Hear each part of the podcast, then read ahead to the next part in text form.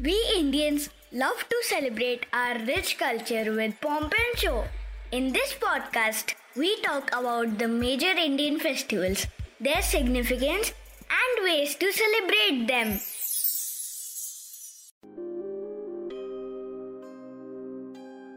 नया साल और इसी की शुरुआत में मनाया जाने वाला ये मज़ेदार फेस्टिवल मकर संक्रांति। गुड़, तिल, गज्जक, खिचड़ी और महास्नान, ये होती है इस त्योहार की पहचान।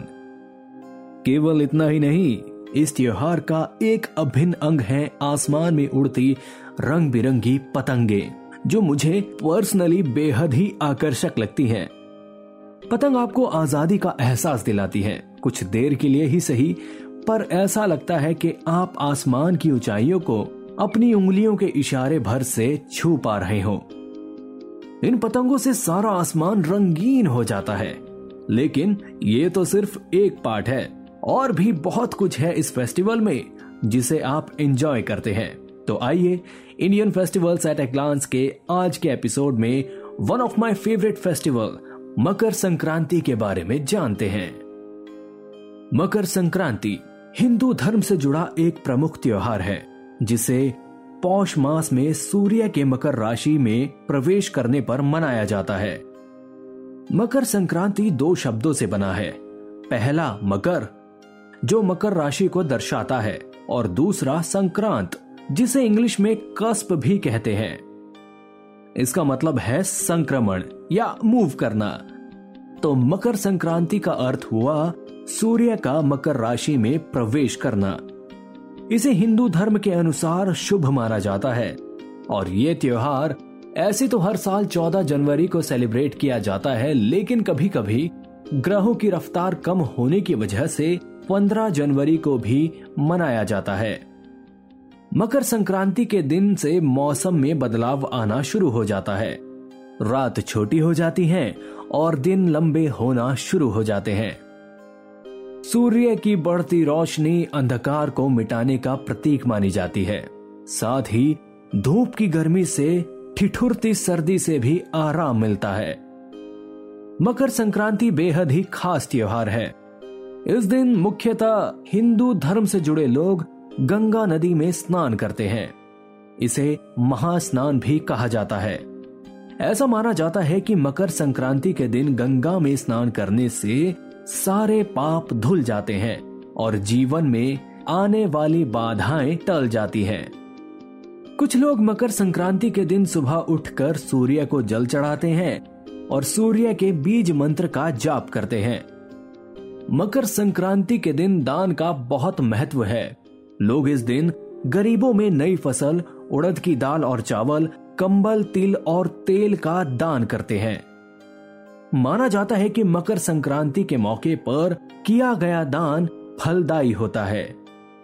पौराणिक कथाओं के अनुसार मकर संक्रांति के दिन सूर्य अपने पुत्र शनि से मिलने आते हैं, इसलिए भी ये पर्व काफ़ी महत्वपूर्ण हो जाता है। और यही नहीं, मकर संक्रांति के दिन देश भर के किसान भाई नई फ़सल की कटाई करना पसंद करते हैं। मकर संक्रांति पर लोग खाने में कई तरह के व्यंजन भी बनाते हैं। इस दिन नए चावल की खिचड़ी बनाई जाती है, जिसकी वजह से इसे खिचड़ी पर्व के नाम से भी जाना जाता है। मीठे में तिल के लड्डू बनाए जाते हैं और साथ ही गुड़ और तिल से बनी मिठाई बनाई जाती है, जो खाने में बेहद ही स्वादिष्ट होती है। मकर संक्रांति को देश भर में कई अलग अलग नामों से जाना जाता है। और अलग अलग रीति रिवाजों के साथ मनाया जाता है। जैसे तमिलनाडु में इसे थाई पोंगल के नाम से जाना जाता है। पोंगल एक प्रकार की खिचड़ी होती है जो इस मौके पर पकाई जाती है।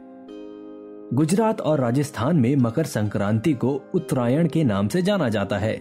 इस मौके पर पतंगे उड़ाई जाती हैं और तिल की चिक्की बनाई जाती है। बंगाल में इसे पौष संक्रांति के नाम से जाना जाता है।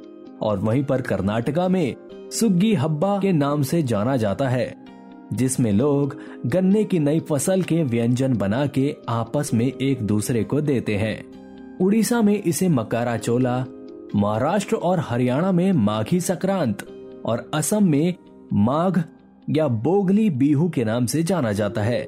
इस दिन सूर्य की पूजा की जाती है और फ़सल की कटाई होती है, और बीहू डांस किया जाता है। और वहीं कश्मीर में इसे शिशुर सैकरात के नाम से जाना जाता है। और अब आता है मेरा फेवरेट पार्ट पतंगबाजी। जी हाँ मकर संक्रांति के मौके पर पतंग उड़ाई जाती हैं, जिसमें रंग बिरंगी पतंगे नीले आसमान पर छा जाती हैं। घर के सभी सदस्य एक एक बार पतंग की डोर को ज़रूर थामते हैं और ये नज़ारा बड़ा ही खूबसूरत होता है।